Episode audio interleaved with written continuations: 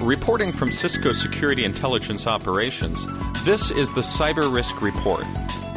The Cyber Risk Report is a strategic intelligence product created by Cisco analysts that highlights current security issues in mid to long range perspectives. The report addresses various risk management categories such as vulnerability, physical, legal, trust, identity, human, and geopolitical. This report covers the time period of August 5th through August 11th, 2013.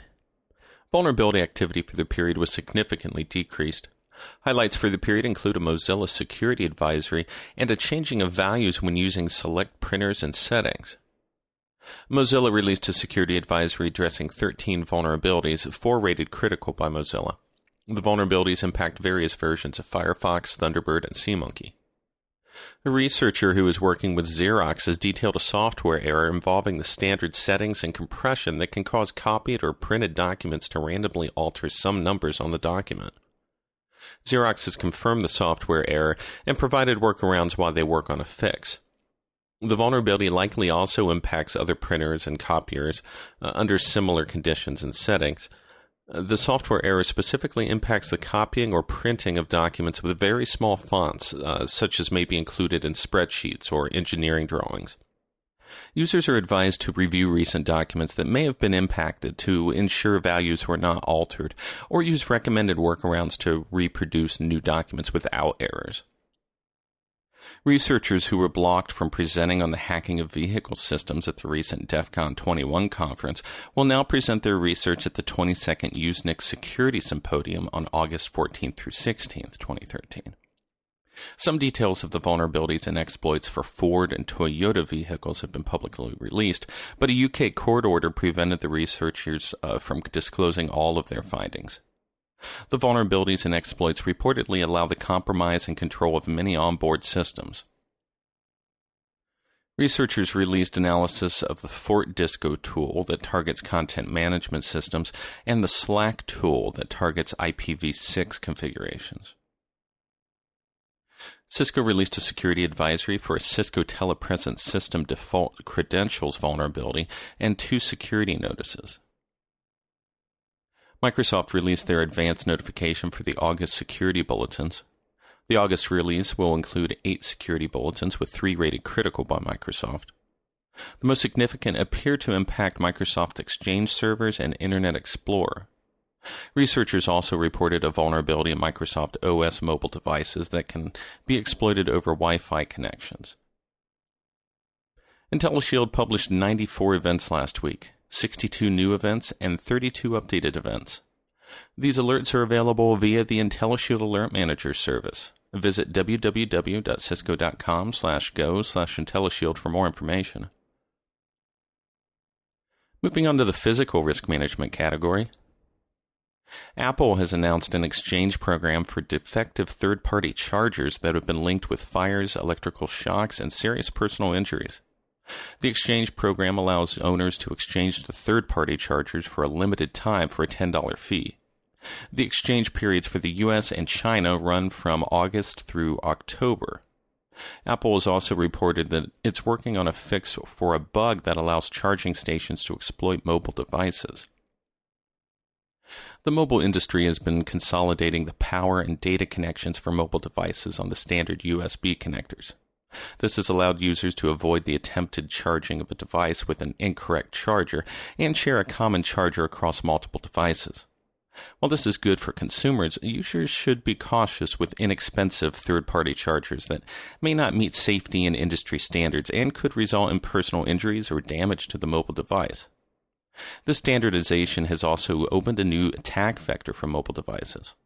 One of the first examples of this was an ex- experiment using a malicious charging station at DEF CON 2011, and recent reports have highlighted similar malicious charging stations infecting mobile devices with malware.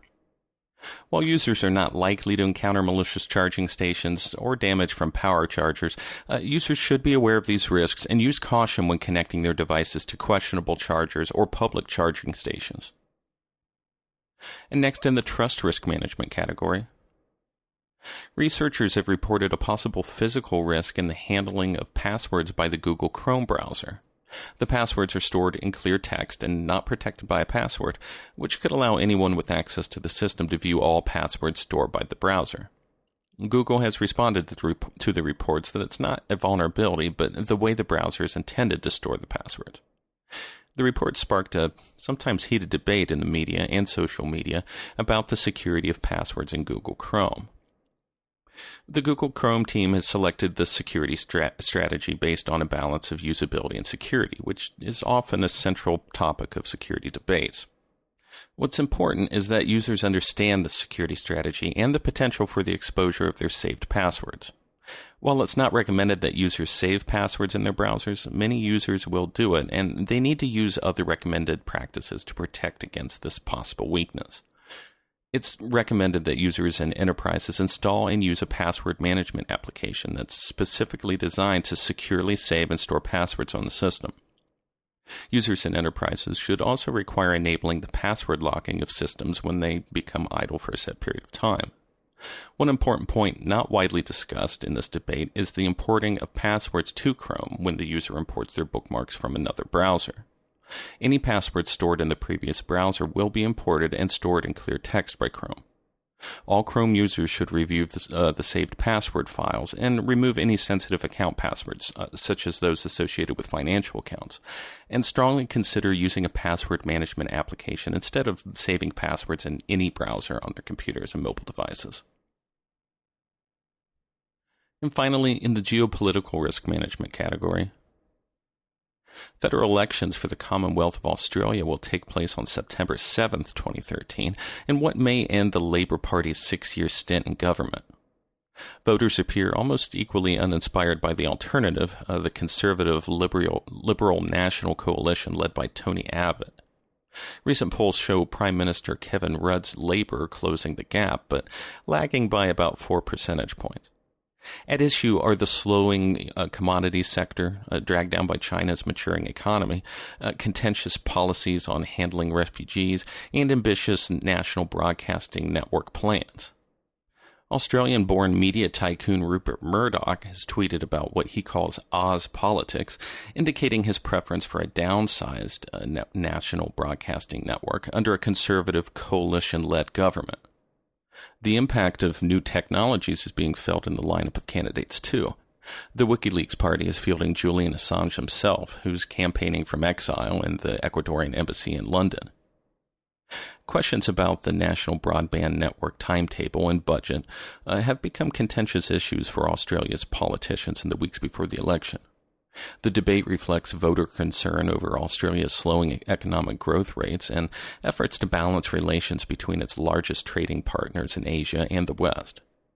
Attention also is focused on the formulation and execution of cybersecurity policy, a topic debated this month during the launch of the new International Cyber Policy Center by an Australian think tank.